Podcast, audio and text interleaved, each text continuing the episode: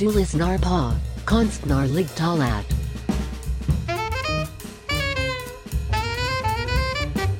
En podcast från Högskolan för scen och musik.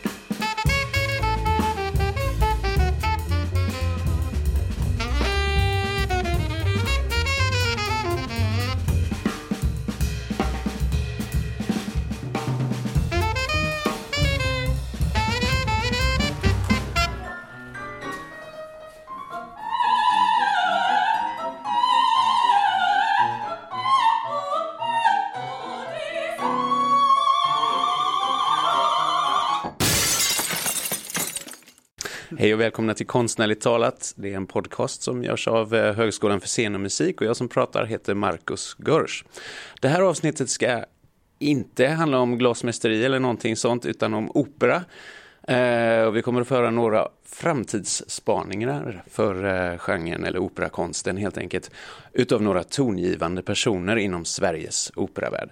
Med mig här i studion har jag två experter på detta området. Välkommen hit Monica Danielsson som är eh, sångerska utbildad här på skolan och numera studierektor eller programansvarig kanske det heter på kandidatutbildningen i opera.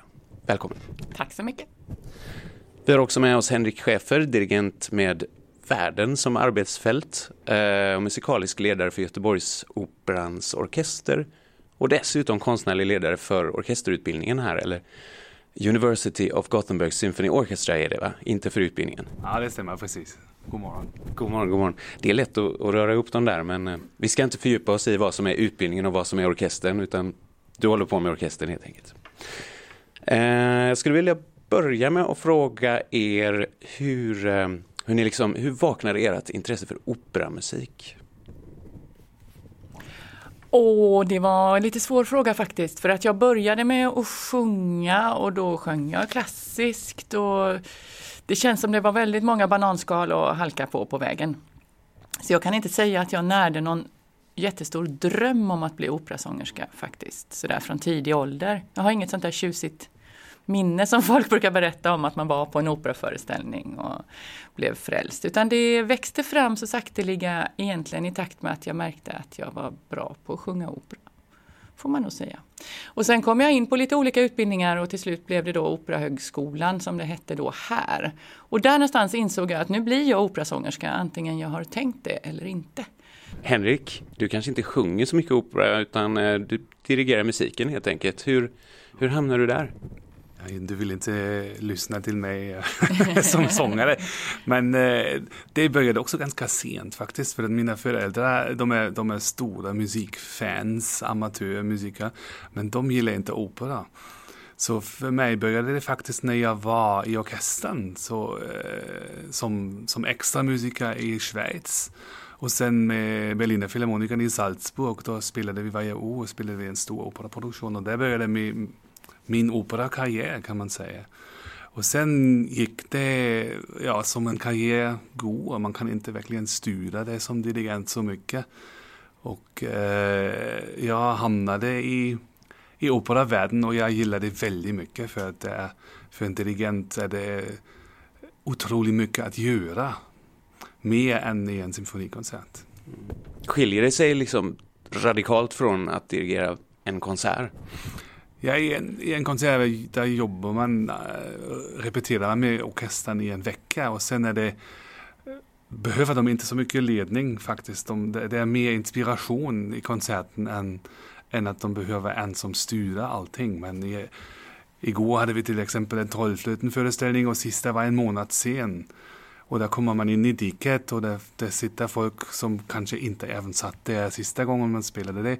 Och sen hade man en sångare 10 meter eh, bak på scenen och en kö och det är ganska mycket eh, verklig dirigering som behövs. Och det, det, det gillade jag inte så mycket när jag var ung.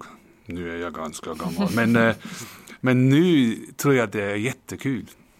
Eh, anledningen till att vi har bjudit in er hit är för att vi ska titta på operakonstens eh, framtid. Se vad som, vi ska titta i den kristallkulan. Vi tog till vår hjälp för ett tag sedan och bjöd in eh, tre stycken prominenta operamänniskor och bjöd in dem att göra framtidsspaningar.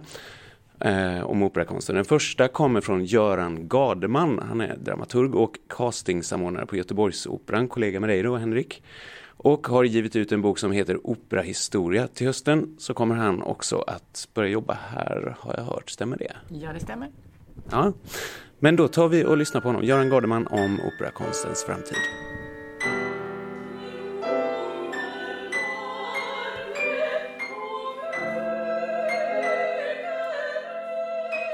Jag heter Göran Gadman och har fått den stora äran att vara dagens kulturspanare.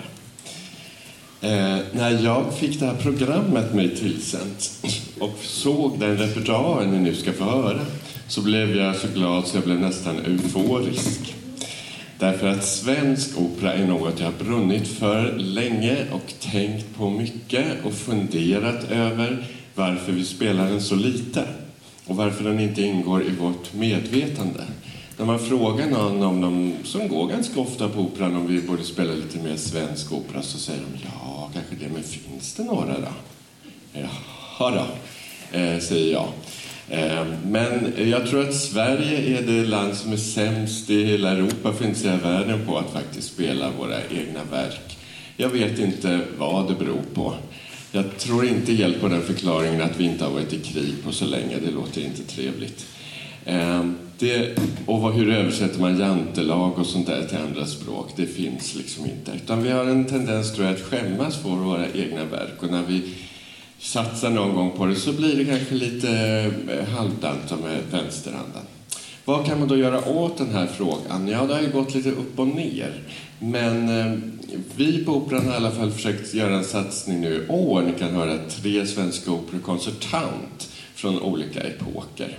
Så att det gäller ju liksom bara att spela dem och ge dem en andra chans. Men sen tror jag någonting annat har hänt om jag får fortsätta min kulturspaning. Och det har att göra med den volymen som ligger framför mina fötter nu. Eh, svensk musik, eh, en fantastisk institution, har gett ut ett ariaalbum i varje röstfack. Det innebär att det är väldigt lätt att bara plocka den här hyllan och välja en aria ur någon svensk opera. Och vad jag har märkt Eh, jag jobbar ju på Operan som dramaturg och castingsamordnare som det heter och sitter ofta på provsjungningar. Att någonting har hänt de senaste åren eh, på provsjungningar och de som går ut skolan och så. Och då kanske man får en lista, man sitter i en jury bland en massa agenter och så sätter sångaren upp fem arior. Och ofta är den, en av de där arierna kan vara från Werles Tintomara eller någonting annat, än svensk opera. Det har jag inte upplevt förut och jag är helt övertygad om att det är förtjänsten av dessa album. Att vi måste få det här materialet tillgängligt. För hur det nu än är med eh, svensk kultur, om man är lite svag i sin egen kulturella ande, så att säga, eh, då har man också svårare att ta emot andra kulturer. För att jag är övertygad om att de personer som reser hit eller flyr hit är intresserade av vår kultur och kan vi då inte säga vad den består av annat än kanske en halv vers på en tåblåt eller någonting i bästa fall då blir det svårt och det kan skapa också frustration när det kommer in andra kulturer. Utan min eh, tro på det här att någon slags sund nationalism gör att vi kanske faktiskt Eh, alltså bromsar främlingsfientlighet utan snarare över enighet och då kan man lättare också ta in andra kulturer. Tänk bara på ett sånt verk som Singo alla av de Frumeri som blandar svensk och orientalisk musik på ett väldigt spännande sätt. Också att vi spelar med kvinnliga kompositörer har den här volymen gjort sitt till verkligen för att göra. Eh, och man måste ju också nämna de här verken om och om igen. I höstas, för ett år sedan, kom jag ut med en operahistoria eh, som inte hade funnits på svenska på 50 år. Där nämner jag eh, en massa verk ända fram till idag för att de inte ska glömmas bort. För att blir det så att man bara tröskar de gamla verken, eh, Bohem och Carmen och Traviata, om och om, om, om igen, då förtvinar repertoaren lite grann. Och sen har vi ju uruppföranden då. Men de får sällan en andra chans. Men opera vet inte vad den går för förrän den har fått en andra chans i en helt ny uppsättning. Så risken blir ju, om jag får kulturspana och titta lite i kristallkulan då, att vi står där med repertoar av tio toppverk som ger sig allt mer skruvade uppsättningar för man tänker hur ska vi hitta på det här den här gången? Och sen har vi de här uruppföringarna som inte får en annan chans. Är jag mycket dystopisk så blir det så. Eh, om vi ger lite utrymme för de mera eh, aningen smalare verken eh, så kan vi motverka det.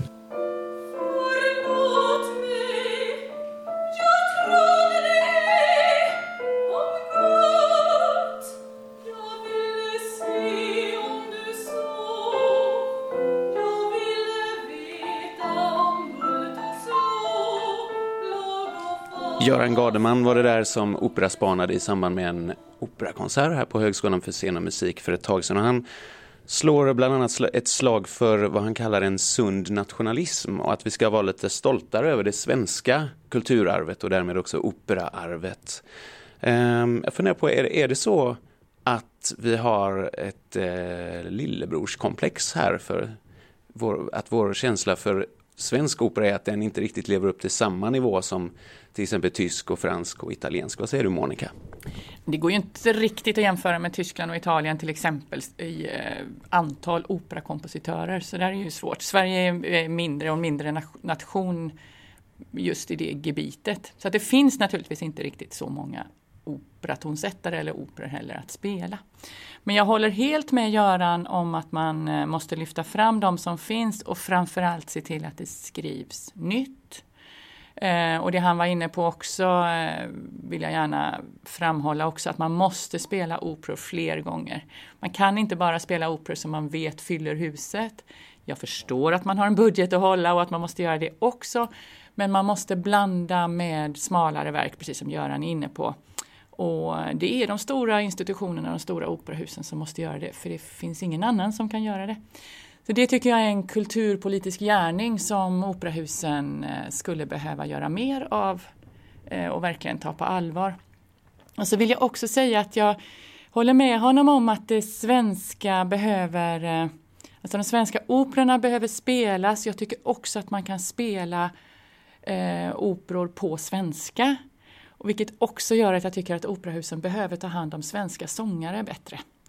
Jag tycker till exempel då som ansvarig för operaprogrammet att eh, det borde finnas ett större intresse för att plocka upp de eh, sångare som vi utexaminerar härifrån och i Stockholm som är de två högskoleutbildningarna i opera som finns här. Så att de får en chans tidigt och kan stanna kvar i Sverige så att inte alla svenska sångare försvinner ner till Tyskland till exempel där det finns mer jobb. Mm.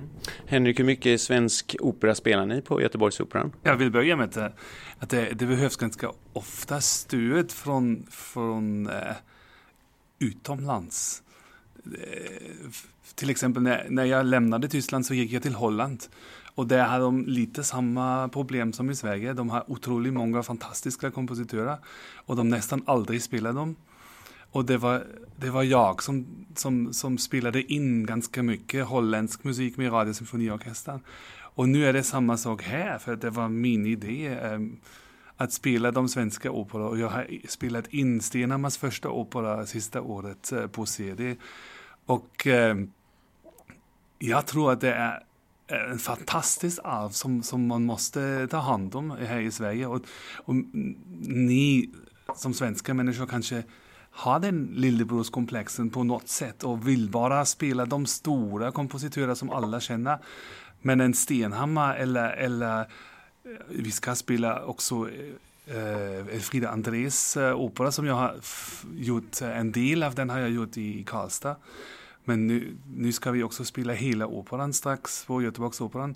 Och eh, det är så viktigt att man gör det och det är också viktigt att motivera publiken att komma och lyssna för att det är otroligt fint musik och man kan absolut jämföra det med, med stora tyska kompositörer, tror jag. Mm. Och vad Monica såg om eh, göra opera på svenska. Det tror jag också att det, jag har gjort eh, Figaro på svenska och Trollflöten på svenska. Och det är otroligt roligt för att folk som sitter i salongen de skrattar två gånger så mycket än om det var på italienska eller tyska. Och eh, så för dem är det finare och eh, För sångare på, att sjunga på sitt eget språk är också fantastiskt. Och de kan agera på, på ett annat sätt också. Det är mycket naturligare än, än om de sjunger eh, på italienska till exempel. Mm, vi ska gå vidare till eh, spaning nummer två. Den kommer från Grit Fjällmose som är operasångerska som studerade här på Högskolan för scen och musik i Göteborg på 70-talet och gjort en lång rad roller på Göteborgsoperan. 1979 avslutade jag mina musikteaterstudier på dåvarande scenskolan i Göteborg. Samma år utkom en bok i Frankrike av filosofen och litteraturkritikern Catherine Clément som på engelska fick titeln Opera or the Undoing of Women. Hon skriver om de klassiska operornas kvinnor och deras öden på ett ambivalent och provocerande sätt. Hon älskar opera som har betytt mycket för henne. Men hon är samtidigt mycket skeptisk till operans grundläggande svek mot alla kvinnor. Därför att den är en konstform som kräver kvinnornas totala underkastelse eller död för att berättelserna ska få sin ultimativa avslutning. I Sverige har dock de ojämställda förhållandena, förhållandena inom det svenska teaterfältet på allvar börjat diskuteras de senare årtionden. Diskussionerna har huvudsakligen rört den ojämställda könsfördelningen bland teateranställda och branschens brist på kvinnliga chefer, regissörer, scenografer, upphovsmän och så vidare. Men för några år sedan genomfördes projektet att gestalta kön på ett antal sceniska och konstnärliga utbildningar och lyfte fram de stereotypa kvinno och mansroller som vi ständigt möter i film och på scenen. Genusproblematiken inom teatervärlden har också lyfts på kultursidor och i recensioner. Och den fria scenkonsten har antagit utmaningen och skapat många könsöverskridande och normkritiska föreställningar. Men i operahusen har inte mycket hänt.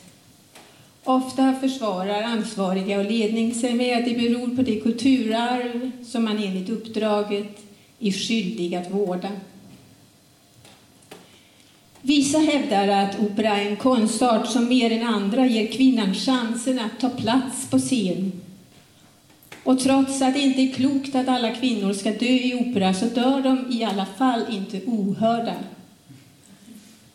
För mig är det ett problematiskt påstående eftersom rollkaraktärerna ju är fantasier i skrivande mäns hjärnor.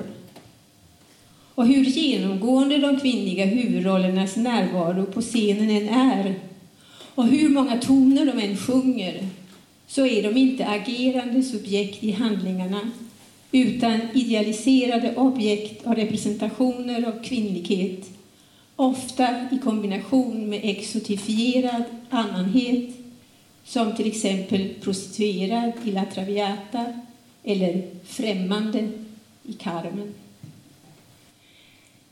Min vision är att den kvinnliga huvudrollens utsatthet framöver kommer att gestaltas så att frågan Vem är han att befalla över mig formuleras tydligt för publiken. Jag skulle till och med vilja att sångerskorna strävade ännu längre och ställde den bakomliggande frågan Vem är författaren, kompositören, att skriva fram denna representation av kvinnlighet som ni i publiken just nu förväntar er att jag ska lägga kropp och sångteknik till och använda all min fantasi och mina privata känslor för att försöka gestalta. De manliga rollerna måste å sin sida avsiktligt gestalta frågan med vilken rätt gör jag detta? Jag vill personligen aldrig mer se Don Giovanni gestaltas som en tjusig, förförande bariton som med sin personliga charm får damerna i salongen att falla på samma sätt som kvinnorna på scenen. Med andra ord efterlyser jag Bertolt Brechts teateridéer och den främlingsmetod han förordade. Och jag väntar otåligt på att också dirigenterna involverar sig i ett sådant sceniskt koncept så att det blir möjligt att ta makten över musiken på samma sätt som talteatern för länge sedan har tagit makten över de klassiska texterna. De medverkande måste få kunna bryta musiken, ta direkt kontakt med publiken, kommentera, kasta om, vägra gestalta, sluta sjunga. Helt enkelt ta makten över verket och bryt publikens hänförelse.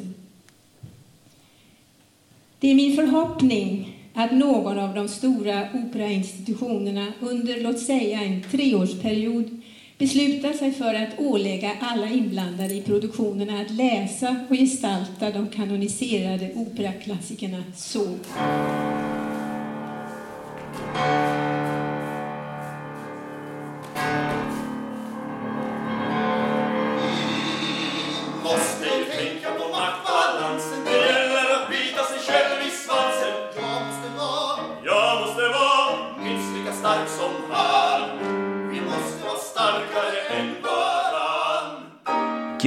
Fjällmose stod för den operaspaningen som hon gjorde i samband med en operakonsert här på Högskolan för scen och musik. Vad säger ni, Monica och Henrik, om det här? Har hon rätt? Är kvinnorna fortfarande objekt i operakonsten? Ofta är det så, det håller jag helt med om. Eh, även om jag tror att eh, man med eh, god regi och eh, läsning av pjäser kan gestalta ett kvinnoporträtt som dör i slutet men som ändå får en eh, rättvisande bild och en annan behandling. Men jag håller helt med Gritte om att det alldeles för ofta görs schablonmässigt och eh, inte tas upp, att man inte problematiserar eh, kvinnoporträtten tillräckligt. Men så vill jag också säga det som hon var inne på vad gäller librettister eller textförfattare. Jag gör mycket nyskriven opera själv och Mm, det, det, tycker jag också är en viktig del i det jag sa innan att jag vill att man ska spela mer nya verk för då är det oftare också kvinnliga textförfattare. Vilket naturligtvis eh, ger, oftast ger en annan läsning av pjäser eller kanske kvinnoporträtt som gestaltas på andra sätt, på nya sätt. Det kan vara en, eh, eh, det kan vara en gammal historia som används men att det ändå görs ett kvinnoporträtt som ser annorlunda ut för att det är en kvinnlig textförfattare. Men hur jobbar vi med det här på skolan, på Högskolan för scen och musik? Eh, Gritt pratar här om att liksom ta makten över verket och ställa sig liksom utanför det nästan. Hon nämner Brecht här och förfrämdung, att man liksom eh, helt enkelt tar över kontrollen över verket. Jag tycker nog att vi jobbar med det ganska mycket. Eh, hela den här skolan är ju väldigt i framkant vad gäller genusperspektiv och eh, den typen av frågor. Det tycker jag är väldigt fint. Det är något som vi ska vara stolta över. Eh, och även eh, på operautbildningen där vi har också väldigt mycket kvinnliga studenter eh, jobbar vi ganska mycket med det och vänder och vrider på olika arior och, och kvinnoporträtt i operahistorien och ser eh, vad man kan hitta, styrkor och svagheter och hur man kan vända och vrida på det. Så jag tycker nog att vi jobbar eh, ganska mycket med det i eh, själva, eh, i själva utbildningssituationerna. Mm. Henrik, hur ser det ut på Göteborgsoperan? Det, pratar ni mycket om sånt här? Om en, om en regissör beslutar att uh, jobba med det så är det inga problem. Vi spelar mest operor ur 1800-talet och för något sätt var det romantiskt för dem om en kvinna dog. Och det var helt normalt att en man dog. Så det, de, de också dör hela tiden i, i operor, men det, det var någonting som hände i vardagen hela tiden i, i, i 1800-talet. Och den kvinnliga döden, från, jag vet inte varför, men det var otroligt romantiserat och, eh, och, och det är ja, absolut inte normalt längre för oss. Men vi har de operor, de texter och musiken som folk gillar och vi spelar. Och det är det, det, är det vårt uppdrag kanske att, att problematisera hela tematiken. Men vi kan inte förändra libretton tror jag. Det är, det är för mycket. Mm. Bara en, eh, en, en vild tanke här. Är det bara kvinnorollerna som är stereotypa eller är det kanske så att även männen i opera gestaltas lite så här som att de Ja, jag vet inte vad de gör. Är de, de står med svärd i hand och sådana grejer och ska klättra in i Venusgrottan och allt vad de håller på med. Väldigt ofta. Väldigt ofta är de i uniform. Som var, var de är Marshall eller någonting. Och de har alltid en, eh, ett säbel eller någonting i handen. Så ganska, ganska ofta kan man säga. Men det är också fortfarande viktigt i vårt eh, sammanlevnad men på ett annat sätt än i 1800-talet. Vi, vi, vi dödar inte varandra så mycket. Även i Tyskland att rätt att duellera sig, det, det, det, var faktiskt, det var faktiskt eh, lag till 1967. Och sen upptäckte de att, att det var fortfarande legalt att döda varandra. Och då har de, då de ändrat det också.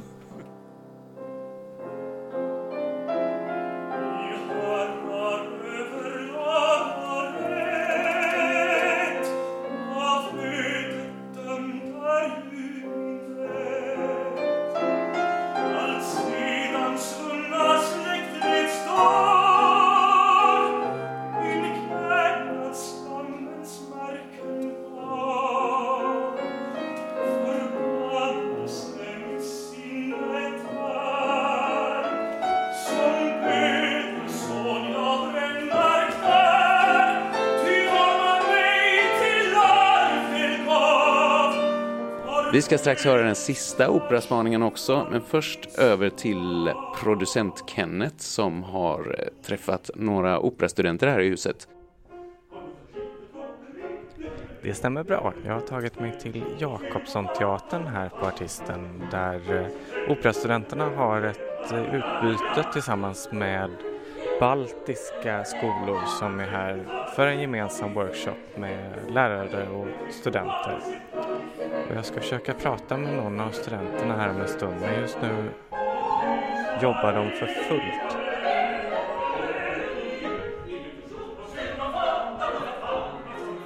Vilka har jag här? Julia Andersson, Opera 1. Per Lindström, Opera 2. Nu får ni berätta. Varför vill man bli operasångare? Ja, för mig var det så att det är det som jag tycker eh, är det mest spännande man kan göra som, inte, som jag inte tröttnar på. Hittills. Jag har ju alltid velat stå på scen oavsett vad det handlar om. Och sen så tycker jag det är extremt roligt att sjunga klassisk musik. Så då får jag ju det bästa av två världar. Jag förstår. Och eh, varför ska man välja just eh, Högskolan för scen och musik, operautbildningen här? Ja, det är ju för att man får gå med eh, väldigt bra sångare och väldigt bra skådespelare. Det finns ju även musikal och teaterlinjen har ju och håller hus här. Så det är väldigt trevligt att få gå på deras föreställningar också, där man lär sig lite, få lite andra intryck. Ja, men det är ju liksom som Per säger att det är en större värld. Alltså man blir en del av scenkonstvärlden och inte bara operavärlden eller klassiska musikvärlden liksom. Eh, såväl som musikervärlden liksom, för att det finns ju också i samma hus. Så att det tycker jag är den enorma fördelen med det här stället. Får jag fråga, har ni någon, eh, någon favoritopera? Någon eh, favoritroll som ni skulle vilja göra? Jag skulle vilja, vilja sjunga typ eh, Greven eller Don Giovanni eller något sånt, men det tror jag inte får hända. Tyvärr. Men man kan ju önska. Ja, jag har ju alltså Rigoletto och så vill jag sjunga Duca di Mantua. Hertigen. Han är chef. Chefen. Tack så mycket för att ni ville vara med. Tack själv. Ja du Monica, det där var två av dina studenter. Det stämmer bra det. Ja, vad, vad tycker du om det de säger? Eh, stämmer det väl överens med, med din förhoppning om vad den här operautbildningen ska bli? De pratar om att det, man blir en del av ett större, eh, ska man säga, kluster, en miljö av scenkonst, eh, olika scenkonstformer. Ja, det var också roligt att höra att de eh, tar fram det som en eh, stor fördel. För att vi har ju som ett, ett scenområde som vi kallar det för då med just skådespelare, musikal och operautbildningarna. Eh, och jag tror att alla tre utbildningarna har ganska stort och gott utbyte av varandra. Eh, genom att se varandras föreställningar, genom att vi har gemensamma eh, seminarier och forum där vi kan diskutera olika scenkonstfrågor i ett större perspektiv. Eh, man lär sig mycket av varandra. Och en stor fördel är ju också att vi samarbetar så mycket med de andra utbildningarna på Högskolan för scen och musik. Den stora eh, fantastiska symfoniorkestern där man gör då en stor slutproduktion med under sin utbildning och eh, en lite mindre kammaroperaprojekt med en kammarorkester från musikerutbildningen. Vilket gör att man får träffa många andra alltså instrumentalister och dirigenter också. Och så är det väl också en stor fördel tycker jag att, att operautbildningen är en liten klick också i det stora. Vi har inte så hemskt många studenter utan alla kan eh, få sin eh, egen utbildning och bli sedda och förhoppningsvis få sina utbildningsbehov tillgodosedda på ett bra sätt. Och så vill jag också säga att jag tror visst att Julia kan få göra både Greven och Don Giovanni. Jag vet eh, kommande säsong så vet jag åtminstone två mindre operahus som har bytt ut eh, roller och eh, bytt kön på dem. Så att jag tror att det finns det finns många sådana spännande varianter på opera som vi kan se i framtiden. Och eh, vi ska höra den sista operaspaningen här av Paula av Malmborg Ward. Och hon är lite inne på en grej som har gått som en röd tråd här genom den här lilla podden och det handlar bland annat om hur vi bygger nya traditioner inom svensk opera. Paula Malmborg Ward, hon är tonsättare och kompositör och fick sitt genombrott 1998 med kammaroperan Bombpartyt. Och eh, det var förresten den som vi fick höra en liten bit ifrån precis i början av programmet. Eh, ja, över till spaningen. Under min kompositionsutbildning så hade vi ett två dagars seminarium om estetik. Och när vi hade musikfilosoferat i en och en halv dag så räckte jag försiktigt upp handen och sa, men, men publiken då? Baff! Men Paula, det är en helt annan diskussion. Kom det. Punkt. Det var bara det att sen i fikapausen så kom det fram flera stycken och tastade lite och sa, det var bra det där du sa. Okej, okay. spaning ett. Vi lägger ner revirtänk på de konstnärliga utbildningarna och i den konstnärliga verkligheten. Såklart är idén helig. Utan idén blir det ingen opera. Men lika sant är att operan ser ut och låter på lika många olika sätt som det finns ögon och öron i publiken. Därför är publiken viktig. Idag, via internet, kan vi upphäva tiden efter eget tycke, blanda ny och historisk information och forma vår egen världsbild. Det som sker live, här och nu, är alltså unikt på ett av samtiden särskilt definierat sätt. Urpremiären och andra föreställningen både låter och upplevs olika.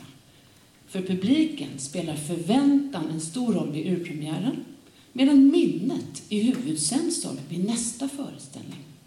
Och nästa. Så skapas tradition och medvetande. Vi behöver göra. Vi behöver göra igen. Vi behöver höras. Vi behöver höras igen. Och igen. Spaning 2. Vi låter nya operaverk i löpande repertoar få chans att bilda tradition. Somliga menar att opera doftar svunnen tid, allongeperuker, motlukt. Tyngden av traditionen kan absolut hindra nya tankar, men också uppmuntra dem. Framtiden kan inte existera utan dåtiden. Jag är uppväxt i en utövande operafamilj där Musak bestod av Verdi och Wagner och Strauss.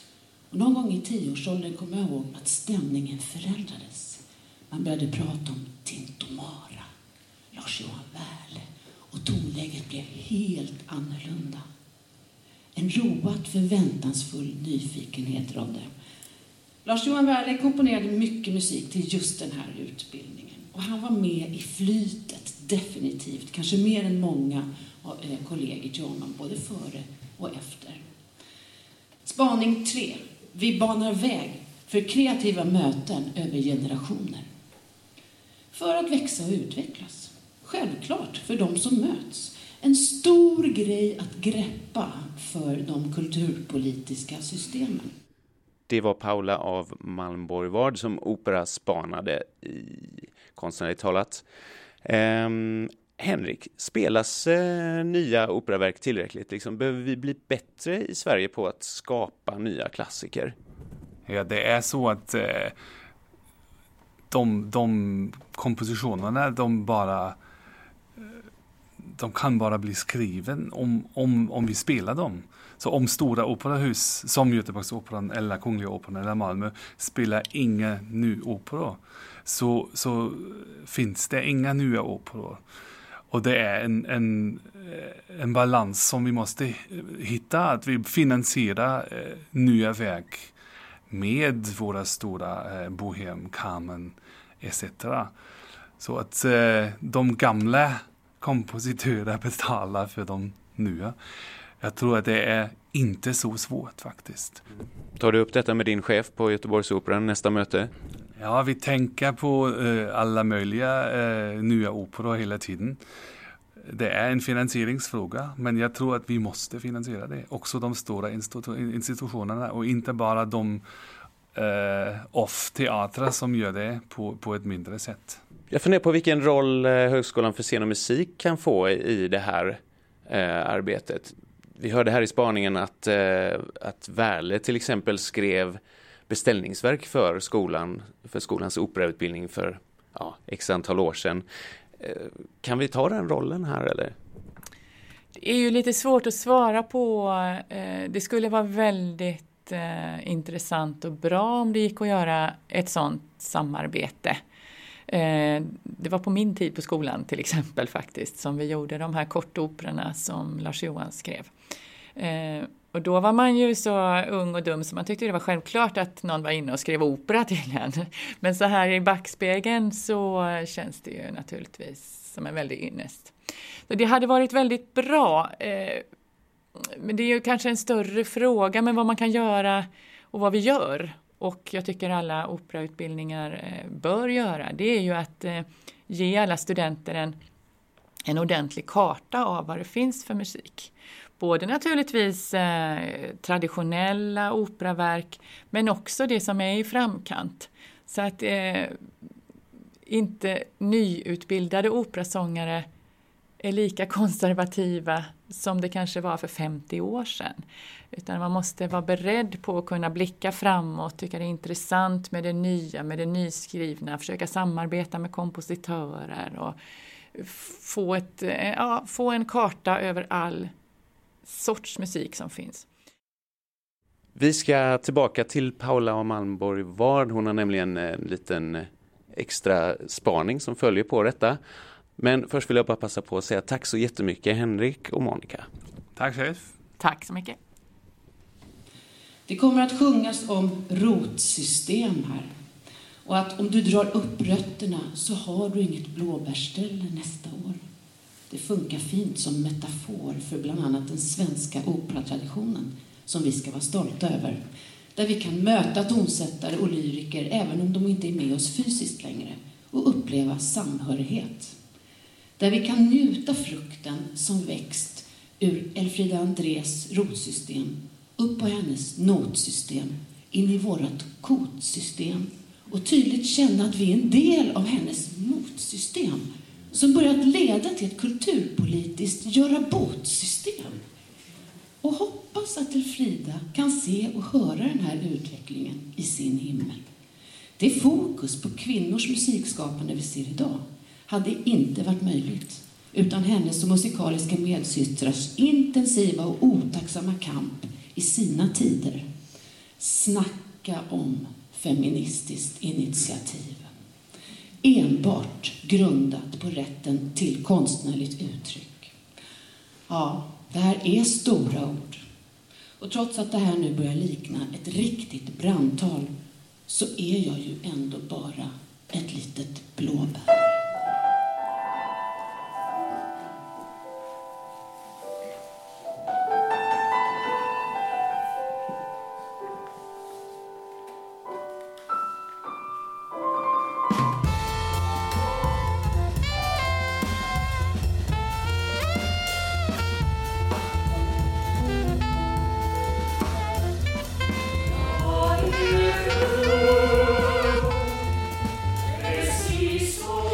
Lyssnat på Konstnärligt talat, en podcast av Högskolan för scen och musik vid Göteborgs universitet. De som har gjort programmet är programledare Marcus Görsch och producent Kenneth Hedlund. Signaturmelodin som du hörde är gjord och framförd av Martina Almgren, Thomas Järdelund och Thomas Markusson med Oskar Karlsson som tekniker.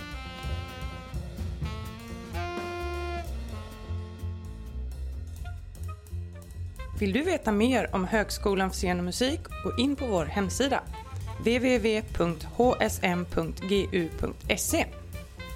Tack för att du har lyssnat. Tack för att du har lyssnat.